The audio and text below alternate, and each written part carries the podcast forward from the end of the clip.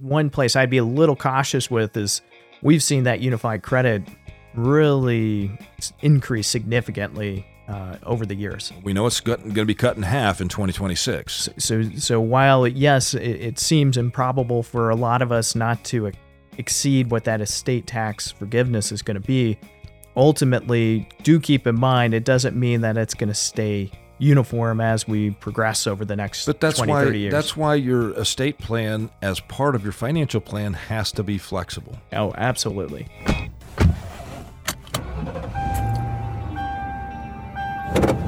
Starting your route to retirement.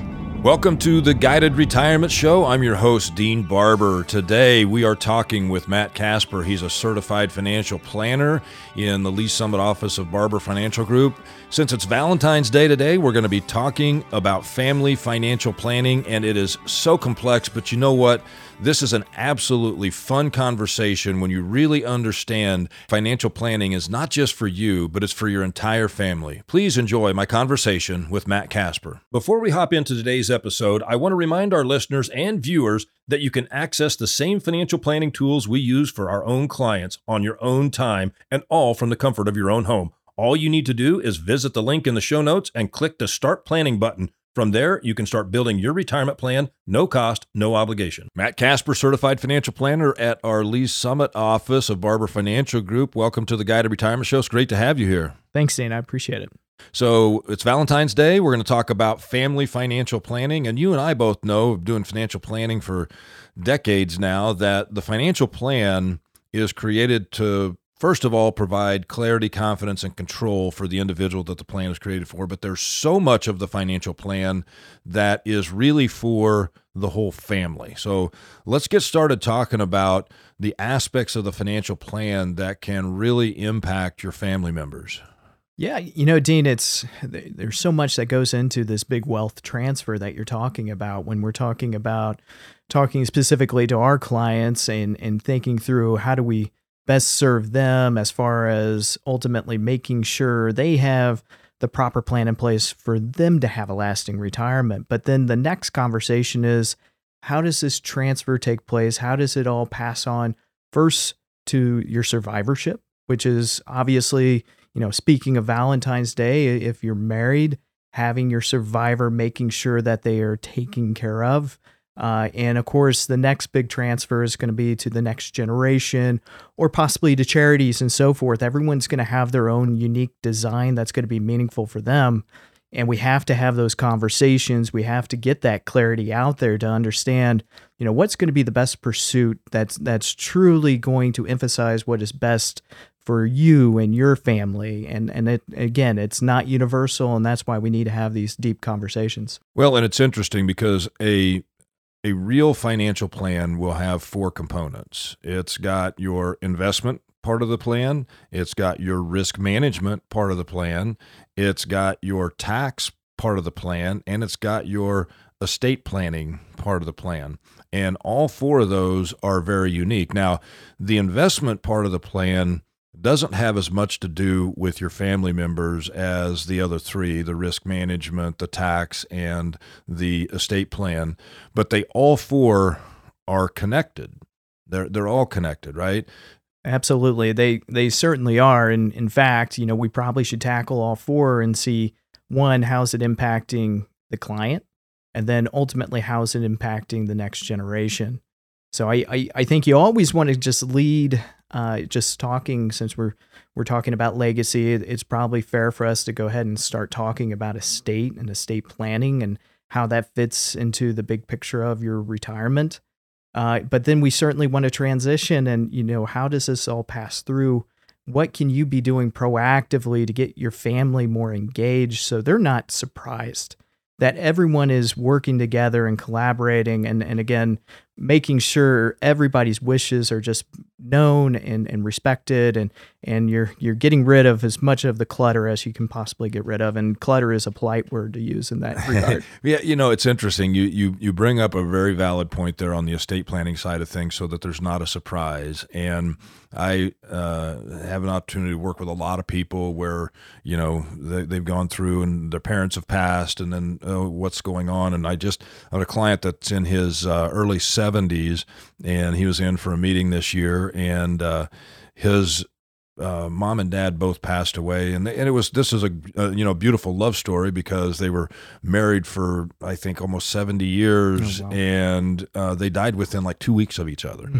right? And they both still lived at home. So this was a, a scenario where um, both in their nineties, um, but he made the comment to me. He said, "Dean," he said, he said, "I can't believe what mom and dad had." He said, he said, you know I watched them live like they were dirt poor. In fact, I, I, asked them on multiple occasions, Do you guys need some money? Do you need some help? And he said, I was named the uh, successor trustee on their trust, but I didn't really know what was in the trust or what were the terms of the trust and all of that. So he spent the better part of 2022 uh, settling this estate, which wound up being about $1.5 million, wow. not including the value of the home that they lived in. And you know, he's finding and uncovering all kinds of things. And he was just like, I'm so surprised. He said, I wish that I would have known what they had because I could have encouraged them to live a a, better life as opposed to living like they were dirt poor. But I think it it stemmed from that that generation.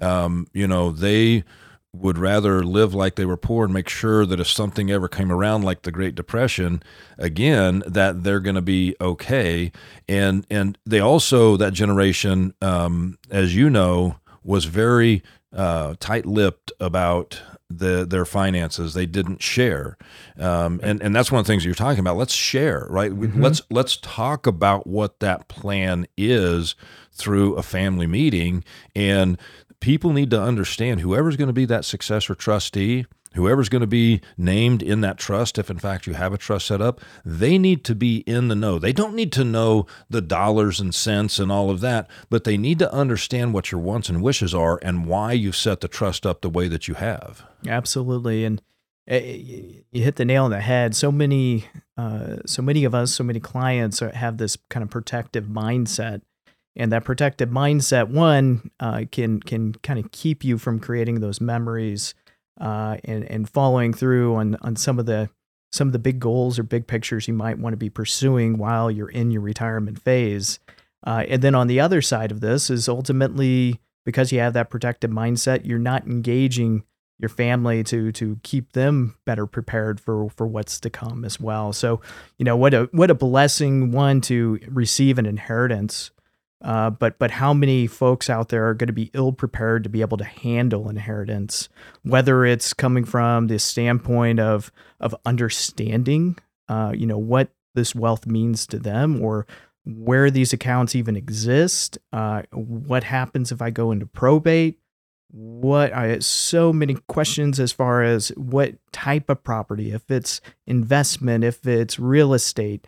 These are going to all be challenges that ultimately we we want to make sure that we're walking through with our clients and making sure that that communication is open to their loved ones to make sure again that everyone's feeling confident about what they're trying to accomplish so there's two types of estate plans that a person can have. Actually, there's three, right? There's no plan, there's a will-based plan, and then there's a trust-based plan. So the the, the no plan is you've done nothing, and then the uh, courts decide where your money goes when you pass on. The will-based plan um, basically says this is what I want to have happen. This is who I want to get what.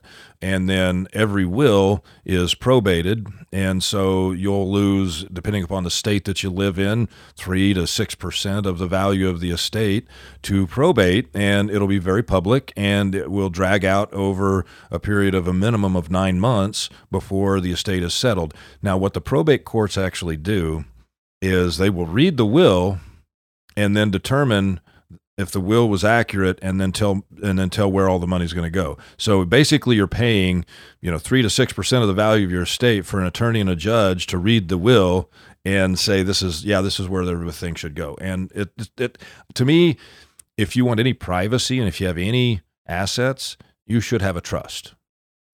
Is it I couldn't agree more. I I think the challenge that we run into very frequently and we're all guilty of this to a certain degree is you know, mentioning no plan, uh, we we run into that quite a bit.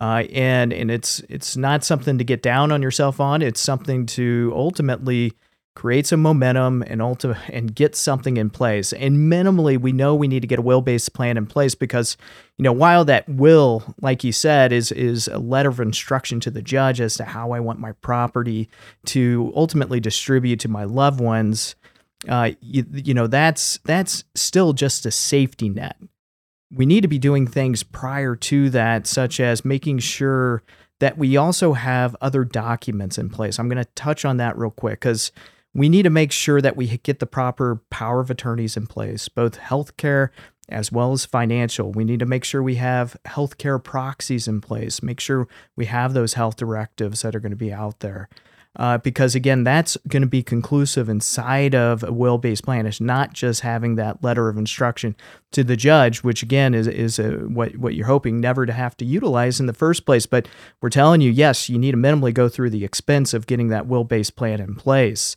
Uh, one of the big challenges we run into is, you know, we think about talking about each one of those documents, and I won't go into great too great of detail, but you think about a financial power of attorney uh, we run into this all the time where it's not necessarily going to be, oh, I got into an accident and un- unfortunately I, I need somebody to act on my behalf on my finances and my health.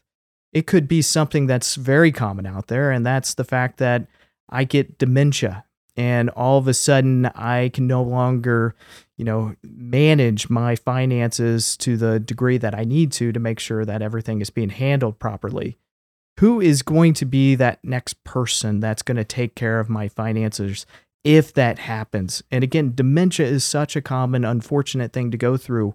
And we all need to get prepared for things like that and make sure those documents are in place. Well, and if you have a trust, your trust will actually include the trust document. It'll include the financial and healthcare powers of attorney. It'll include your healthcare directives, and and and it will include a will. So the trust actually encompasses the whole thing. And a trust, in my opinion, um, again, if you have any money at all, you should have a trust because the trust acts in two capacities. One, when you're incapable of making decisions, like you just talked about, and right. the second is in a smooth transfer of that money to the next generation and avoiding the probate courts. Where I see people making mistakes with their trust is that they go to an attorney and this attorney draws up this trust and it's in a beautiful binder and they give it to him and they say okay here's your funding instructions. But if you don't get it funded it's okay because we've also included a pour over will so that anything that doesn't get into your trust will actually this this pour over will will force everything into your trust at your death. Well what did they just do? It's a dirty trick.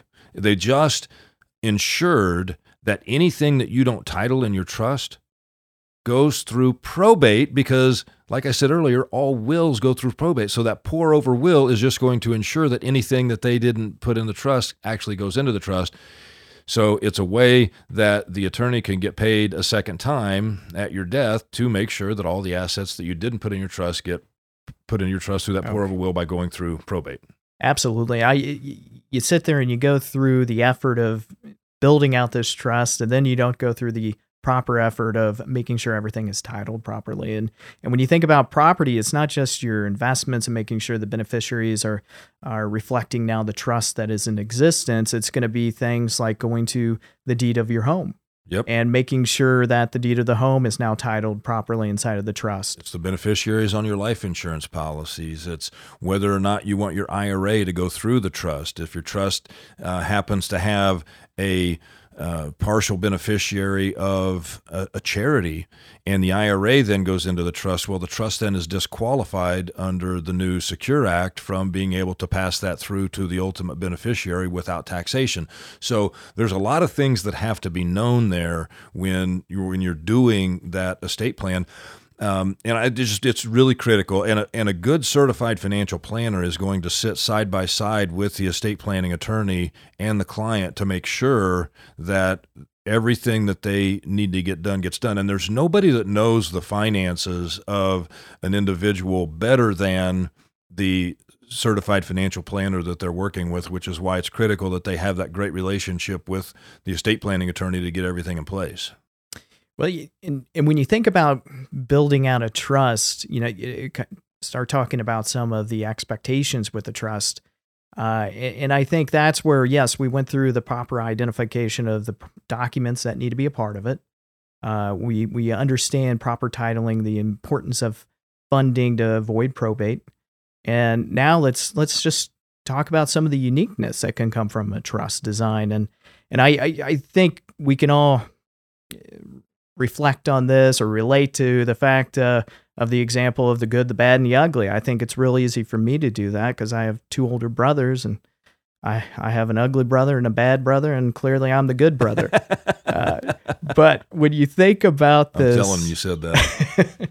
when you think about this, ultimately, um, this is where you may not want an outright distribution to specific loved ones. Not that you don't love them, but because you want to protect them potentially against themselves. I mean, again, how many of us are going to be ill prepared to be able to manage uh, wealth that's being transferred at the point of when a passing of a loved one?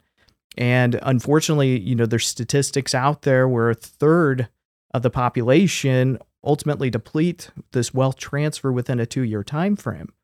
So here there's going to be this kind of responsibility that can be managed through a trust to where you may put in some parameters.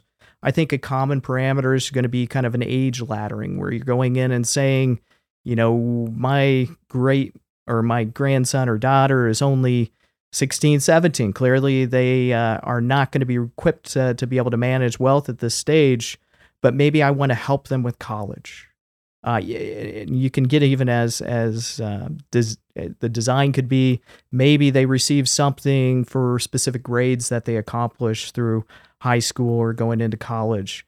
I think what's even more common is that they just want them to attain an age where they're going to be a little bit more developed. Right. Uh, and common laddering there is going to be, you know, maybe some at 25, some at 30, some at 35. The, and it could just be all different ways to approach this but you're just trying to get them to a point where you feel safe that uh, that your assets, that your wealth is now being managed by someone that that that can take on that type of wealth at that stage. Yeah, and then the trust is a complex uh, tool, and it really can be designed to do what you want to do. And, and so the trust is really designed to carry out your wishes while you're alive, if you become incapable of making decisions, and then carry out your wishes once you've passed on, so that you make sure that the money goes to the people and the charities that you care the most about. But, you know, I think good estate planning uh, involves not just giving from cold hands, but also giving from warm hands. And this is where the collaboration between the certified financial planner and the estate planning attorney can really pay off. You know, um, one of the greatest things that I've seen in in my career is a couple who we we've, we've done the financial planning, we've done the estate plan, and I'm and I'm looking at them, I'm like, you know, you're gonna leave multi millions of dollars to your two daughters, their husbands, and then ultimately to the grandchildren. Would it be of any interest to you to start giving some money to them while you're alive so that you actually watch them enjoy it. And the husband looked at me and he goes, Can we do that without destroying our ability to do the things that we want to do? And I said, Absolutely. I said, So we, we came up with a gifting strategy. Um, and between the two daughters, uh, the gifting strategy is like a quarter of a million dollars a year. So they've been able to watch how this has impacted the the children and the grandchildren's lives and be a part of it and this also then is teaching the daughters look, you don't just get this money to go out and spend everything, but this is going to be a head start for college. This is going to be a head start for your retirement. This is going to allow you to take, you know, some of the money that you would be forced to save into 401ks and be able to make, maybe take some pressure off of that so that you can have a, a better lifestyle now, but it causes them to be good stewards. And then that that uh, husband and wife, they actually brought their daughters in that were in their 30s, and we started doing financial planning for them, and then created the estate plan for them. And so, you know, that's that's family financial planning there, right? It, oh. it, and it's it, it and it's and it's not the quiet i'm not going to tell you anything uh, type of a thing. You, you're really trying to pass on and and help that next generation in a meaningful way and not just have them be surprised at with the wealth that you accumulated when you pass on. It, completely. When you think about you know some of the just gift exclusions when you're thinking you know what are amounts that you might keep in the back of your mind well I, right now it's what $16000 is what you can gift without having to report it on your taxes so so this could be a partial design as to what you're trying to do again uh, how many of us you know we definitely we want to leave something to our loved ones but it's not the necessarily the biggest priority is to leave as much at the end of the plan as financial as as as possible i think what you hit the nail on the head as well is the fact that we like to see the success and the reward going back to the family. Absolutely. family and and that's why that kind of proactive giving uh, throughout your retirement may be more rewarding than, than just trying to leave everything at the end. Yeah, I want to tackle that gift tax uh, issue. Um, so there's a lot of people that really don't understand how that works, and and, and ha- what happens is every single citizen of the United States has something called a unified credit, and the unified credit is the amount of money that you can pass from one generation to the next while you're alive or after you've passed without having to incur an estate tax or a gift tax. Okay. So that unified credit can be used up while you're alive or it can be used up you're. And in 2023, it's just under $13 million per person. Right. Right. So if you were to give your next generation, child, grandchild, whatever it is, anything in excess of the $16,000, that excess just comes off of that $13 million unified credit. It doesn't create a tax scenario for you. It doesn't create a tax scenario for your children. And if you don't have an estate that a married couple is over $26 million, you can give as much money as you want to away while you're alive. And there is no gift tax, there is no estate tax. It just reduces the $13 million unified credit. Absolutely. I, I think the one place I'd be a little cautious with is we've seen that unified credit really increase significantly uh, over the years. We know it's going to be cut in half in 2026. So, so while yes, it, it seems improbable for a lot of us not to exceed what that estate tax forgiveness is going to be, ultimately, do keep in mind it doesn't mean that it's going to stay uniform as we progress over the next but that's 20, why 30 years. that's why your estate plan as part of your financial plan has to be flexible Oh, absolutely. And and and that's why I, I think it's just nice to know some of the gift exclusions because again, that's not contributing to to that credit. So ultimately, uh, it's something that you can you can always have in your wheelhouse to, to be able to give. Uh, and of course, that's just a partial design to a bigger picture, but it is something that I would want uh, folks out there to be aware of. right and the $16000 that doesn't have to be reported is so i'm married i I can give 16,000. My wife can give 16,000. I can give 16,000 to uh, a daughter, a son-in-law, and a grandchild, you know, so they're all of a sudden I'm giving $48,000. My wife can give $48,000 because we're giving to different people, right? And so it's a it's a per person exemption and so you can really give a lot more than that $16,000 and not have that go against your unified credit. Yes, you can. And and just utilizing that example, you know, what a great way to give a significant amount of money or even a low amount of money. It, it's just knowing some of those rules, some of the boundaries. Uh, same as, you know, making sure that you give the, you complete your giving in the calendar year. You know, that's going to be something that, again, just to make sure that you have that awareness as to, to some of the rules. All right. So let's go to, uh, spend a lot of time on, on the estate plan there. Let's talk a little bit about, um, you know, family financial planning as it relates to risk management. Right. Now, the, the purest form of risk management, when we talk about risk management, you're talking about insurance. You're talking about making sure that you have the proper insurances to protect not only yourself but to protect your loved ones in the event that you're no longer around. So you're you're going to think about things such as health insurance, you're going to think about things such as disability insurance, long-term care insurance, life insurance. Those those insurance plans have a very important role in the overall financial plan because they're designed to protect you from unexpected losses. Yes. It, it, so when you're thinking about from the family level, though, it, ultimately that life insurance is, is going to be so key for thinking about how you're prote- protecting your loved ones. And, again, I, I, you know, coming up here on on Valentine's Day, I, I think it's always important to think of of your spouse if you're married uh, ultimately, you know, how are you protecting your loved one and, and making sure that they're sustaining the lifestyle uh, that that you want them to to securely have throughout their retirement, and and that's uh, again where where there might be a partial solution through a life insurance type of policy. Yeah, uh, and and life insurance really is designed. There's two different phases of life insurance, in my opinion. You've got the life insurance when you're working, that's there to replace your income, so that your family can continue to, uh, you know, live the lifestyle that they want. But then you know, sometimes there's a, another use for life insurance as you head into retirement. So I'm going to tell a, another story here.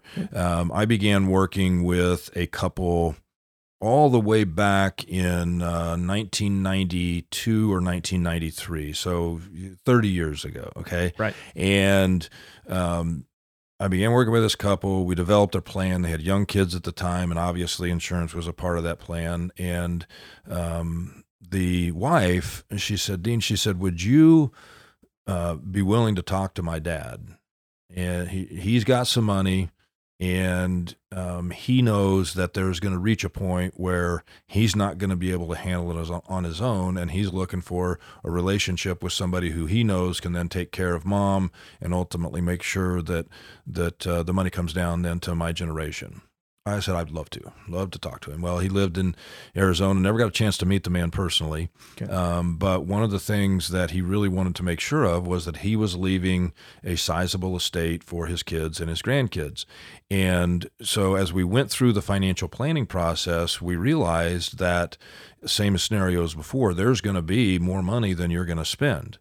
And and so I said, if you really want to maximize your estate let's use some of that excess money and let's buy a life insurance policy that will then send additional tax free dollars to your children when you've passed on. And so we did that. And he ultimately passed, his wife ultimately passed. And so my client uh, received that money. And three years ago, um, and it's been four years ago, I think, since the since the mom passed. But three years ago, they came in and they said, you know what mom and dad did for us? We want to do that for our kids. And so it's a it's another thing there where now they have additional wealth that they'll be able to transfer far beyond what their actual value of their estate is because they weren't spending all the money. So they leveraged that through life insurance to create an additional tax-free legacy for their daughters. Yeah, and what a blessing to be able to receive one an inheritance and two a tax-free inheritance. Right. and of course that's what's coming from that from that death benefit. And, and, and just to add one kind of quick note to this as well we, we've been working with a lot of families a lot of clients as well. And we had one particular family that just had a, a set amount that they knew they wanted to give to their to their children. And that's where insurance solved for that to where they you ultimately did a paid up type of plan to where they had a death benefit that met the expectation that they wanted for their loved ones to receive as as their inheritance. And I would say the side note beauty of that is because they have accomplished that already, that's complete. That's done. That means they get to spend everything else and ultimately enjoy as much as they can as, as they go through their you retirement. know th- that is a very unique way to look at it and um, my good friend ed slott you know ed he's considered to be america's ira expert i've been studying with ed for gosh almost 20 years. Yeah. And he said that the tax code that is written around life insurance is the best tax code out there. And he said, if you want to pass money to the next generation, the best money to pass is life insurance. He said, so, you know, like you said, get the amount that you want, go out and buy a life insurance policy that's going to fund that. And then you can spend every dime that you have. Absolutely. And you're still going to leave that, that money to the next generation. So it could actually, having that type of an estate plan in place because so see see see where these things are fitting together here. The the estate plan and the life insurance they play together right? Um, if you want to be able to spend more money in retirement have a life insurance policy that's going to have the legacy that you want so that you don't have to worry about you know whether or not you're leaving a legacy. Oh 100% and again you know that kind of opens the gate a little bit to talking about taxation because before we do taxes though matt Yep. i want to I want to uh, say one thing about the type of life insurance that I think people should purchase, especially for that legacy plan. Sure. You should purchase a life insurance policy that is a permanent policy. It doesn't have to accumulate a bunch of cash value, but it should it should be something that has a guaranteed premium for the rest of your life. And it should include something called a critical care rider on there. And that critical care rider is basically going to allow the individual, if they have to go into a nursing home, to be able to access part of the death benefit tax free to fund the long term care. And that can, that can also protect the surviving spouse. It absolutely. When you think about that as well, you know, when you think about long term care expenses, talk about a quick way to reduce your estate and to reduce your what you were hoping to pass on to your loved ones. That'll chew it up pretty quick. Absolutely, what an excessive expense, and and to have that protection in place for multiple reasons. You know, one, the death benefit, if that's what you're prioritizing, or you're trying to leverage that, the fact that it could cover some of the long term care concerns. Uh, again, great protection not only uh, for the next generation, but also for your for your surviving spouse as well. I know that's always going to be a key fear is that ultimately, uh, if one of the spouses is in the side of long term care, you know you're going to do everything you can in your power to make sure that they are happy and content uh, up until their passing. And then ultimately, where does that leave you as the surviving spouse? Do you still have the assets protected that you need to get securely through your retirement? Uh, so, so I, I think you bring up a great point of ultimately looking at how you can provide that protection, not only to to pass on your wealth, uh, but but ultimately to secure a better life for for your loved ones as well. Yeah, exactly, exactly. All right, let's go to taxes now. So, um, here's the thing that I don't think most people realize: when you get into retirement, you at that point in your life have more control over your taxes than any other time of your life. A good tax plan starts well before retirement because you need to have something called tax diversification. If you've done a good job of creating tax diversification, then ultimately you'll be able to control your taxes in retirement unlike any other time. But it comes to the family part of the financial plan when it comes to taxes, it's thinking about how different assets will pass to the next generation and what will be the tax impact of those assets as they pass to the next generation. Once you understand all that, then you need to have the conversation with the next generation and talk to them about the tax implications or the lack thereof because of the planning that you've done.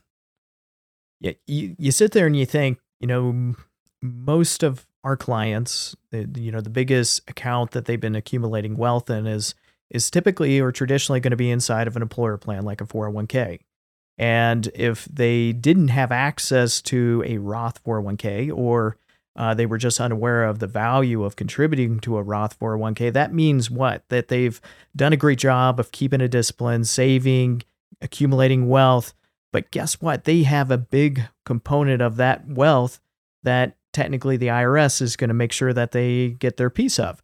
Uh, so that not only is a challenge for the one that's retiring with that tax deferred account, that employer plan, uh, but it also is going to be a challenge that's going to be passed on to the next generation. And in fact, it's going to be more of a challenge for the next generation just due to the fact of you know what was passed with the Secure Act, and ultimately now we have this 10 year time frame where either we have to completely withdraw the funds over that 10 year time frame uh, which could happen in year all in year one. It could be spread out evenly throughout 10 years. Uh, or you can imagine all the different ways that you could approach that. But how key is tax planning going to be inside of that analysis? It's, it's huge, and, and, certainly something that we've had to help guide our clients with with our CPAs here. We'd be lost without the CPAs coming in, giving that that that guidance to make sure that we again are are trying to uh, allow the client to retain as much of that inheritance as possible away from Uncle Sam's participation. Right, and, uh, and so so let's just let's let's unpack that just a little bit because sure. your the Secure Act changed everything on the way that people inherit IRAs. And and there are so many super complex rules under the Secure Act that can really throw the beneficiary off. And so for instance there's a different rule if somebody passes before what's called their required beginning date. Okay, so the required beginning date is the date that you have to start taking money out of your IRA or 401k in the form of what's called a required minimum distribution. So if you die before that, the 10 year rule applies to the next generation, but they don't have to take any required minimum distributions through that 10 year period. They just have to make sure that all the money's out by the end of 10 years. If somebody happens to die after their required beginning date, then the beneficiary must take required minimum distributions every year and all the money has to be out by the end of 10 years. So if the beneficiaries don't understand the complexity of this, it's very easy for them to fall into a scenario where they could be subject to a 50% penalty by mm-hmm. not doing it correctly. It so you, not only do you have the penalty, but you have the taxes on top of it. So so again, talk about the complexity that comes with all of this and how do you ultimately navigate through this this in this notion the the inheritance and making sure again you're retaining as much of your family's wealth as possible and keeping it away from Uncle Sam and I, and that's just becoming more and more challenging uh, rather than than simplified. Right, and think about the people that inherit money, most of the people that inherit money are in their 50s or 60s and probably in their peak earning years. Okay. So if all that money has to come out of that IRA and the beneficiary is in their peak earning years, there's a very good chance that the money coming out, uh, out of that IRA will be taxed at a much higher rate than you ever paid on that when you put it in. And so Uh, this is where the whole discussion and, and, the financial plan comes in and the CPAs. And this is part of the tax plan, but it's also part of the estate plan. Should we consider starting to move some of the money from a traditional IRA over to a Roth IRA? And when you go to make that decision, you can't make that decision in a vacuum and you can't make that decision based only on your personal financial plan. You have to make that decision based on a generational plan that because we know that at some point in time that money is going to come out and the question is if we can move it now into a Roth IRA where it can pass tax free to the beneficiaries and you can access it tax free later does that give us a bigger bang for our buck on paying a lower tax rate today or being forced to pay a higher tax rate in the future. Yeah, you know, ultimately when you're looking at every single calendar year, one one of the big challenges we have in front of us is is helping our clients that possibly didn't accumulate wealth in a diversified way to start becoming diversified from a tax standpoint. I'm not even talking about the investments yet. So so when we start thinking about ways to be able to accomplish this, the one of the biggest strategies we have out there as we know is going to be Roth conversions. But Roth conversions are not always good. That's why again it it, it takes uh, the efforts of, of, of a tax professional as well as your certified financial planner to help give you some guidance as to what's going to be the effective rate for getting this money from an IRA over to a Roth account. And and what's even more complex about this is you're trying to evaluate effective rates for the conversion and compare it relative to what? Well, where's my tax rates going to be when I have to start taking required minimum distribute? If I don't get this money out at these rates today, I'm going to be forced to pull this money out the at the rates of tomorrow. And right. and and we already know taxes are, are the tax cuts and jobs act sunsets in 2025 2026 we're going back to what we had in 2017 and of course the fear is not just what's going to happen in 2026 but where's tax code going to be in 10 years 15 years 20 years down the road? And i think we all have some some concerns and reservations as to where tax the future of tax code could be. So ultimately being proactive and and getting that tax diversification back into your portfolio by considering these Roth conversions at appropriate effective rates. Uh, again, thinking of Valentine's Day here, talk about protecting your spouse if you're married because one of the most difficult things is when you get into a having to file a single tax return your rates just went up significantly. Absolutely. I just had a scenario on that here uh, back in December of, of 2022. Um, had a uh, a lady she was in for her you know, kind of year end planning, and and uh, we had about twenty thousand dollars or so uh, left in the 22 percent tax bracket. Mm-hmm. So we said let's look and see what a Roth conversion would look like if we would if we would convert twenty thousand dollars to a Roth IRA in the twenty two percent bracket, and knowing that then it would be tax free forever. Well, as we ran the scenario, what happened was that that twenty thousand dollar Roth conversion caused an additional eleven thousand dollars of Social Security to become taxable. So all of a sudden, to move $20,000 from a traditional IRA to a Roth IRA, she was going to have to pay tax on $31,000. And so I looked at her and I said, not a good plan, right? So it, it doesn't make sense for you. And, and I think that's what if we oversimplify the Roth conversion, we do think, okay, where's my marginal tax bracket? Right. I take that plus my my state tax, and oh, okay, I if I'm in a 22 and I have to pay five percent state tax, that's 27 percent effective rate. But what you just pointed out, you just made so much uh, of your additional Social Security a tax event. Your effective rate isn't 27 percent. No, it's it's like 35. 35%. yeah, so, so, so it doesn't always make sense. Right. And that's again why you need to have proper guidance. You need to go through through the difficulty of of building out a, a full financial plan because it, even when you go directly to a to an accountant or a CPA, if they don't know what your retirement is going to look like as what your spending priorities and what your resources are from an all-encompassing level, yeah. there's no way they can give you that guidance. And, and imagine you know somebody looking and saying okay here's they can look online and see what the effective rates are and i've got this in this example i've got $20000 that i could convert well you convert that $20000 but you don't have the advantage of sitting down with the cfp that also has the cpa saying hey if you do this this is what's going to happen to your social security and then you wind up getting blindsided and you're like i had no idea that that was going to happen. How could this happen? Well because social security's taxed different than every other source of income that you have and it doesn't play nice with other you know other things that you do. So it's just again what we're talking about matt is we're talking about the whole financial plan here and it and some of these things are going to affect just the individual, but so many of them have an impact on that next generation, on the entire family. Absolutely. So, and you're sitting there thinking, you know, the the Roth conversions. Also, just to quickly touch on, you know, also don't lose sight of how a conversion can impact your Medicare expenses. I think that's a sometimes an oversight and, and, something that you just want to be equipped with as to whether or not it pushes you up into higher costs of Medicare.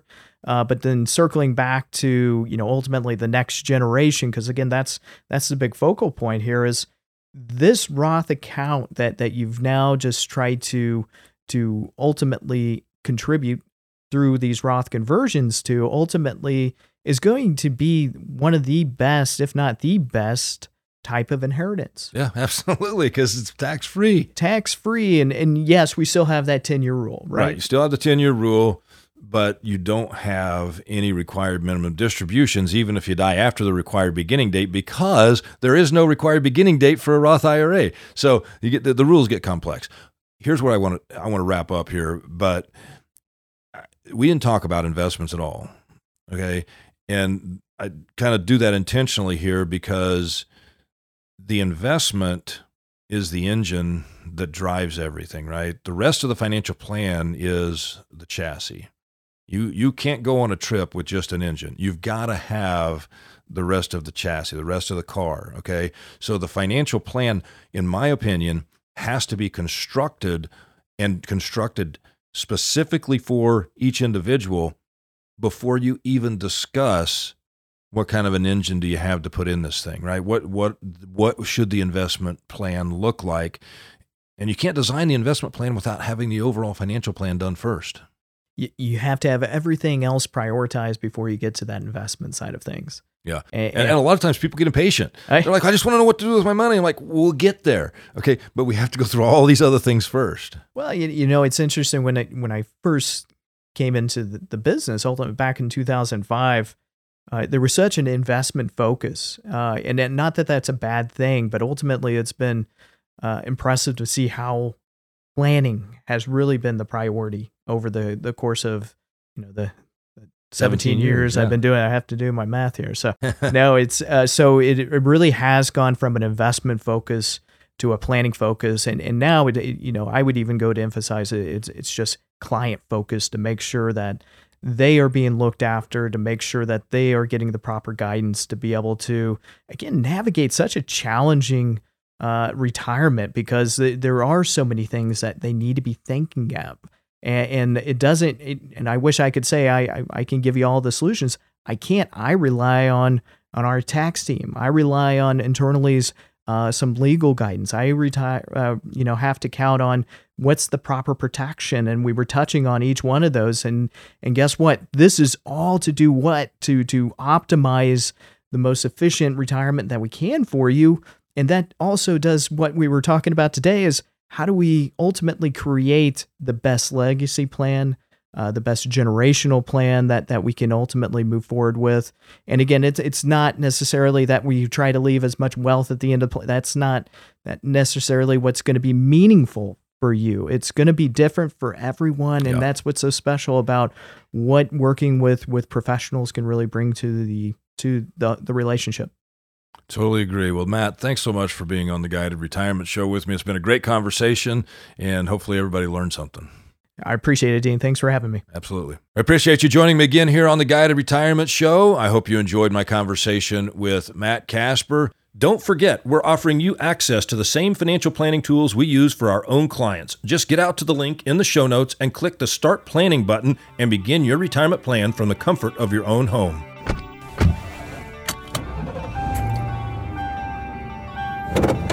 Starting your route to retirement. As always, thanks for joining us on the podcast. Don't forget to subscribe so you never miss an episode. Check us out on YouTube for full episodes on video and leave us a review if you're an Apple Podcast listener. Investment advisory services offered through Barber Financial Group and SEC registered investment advisor.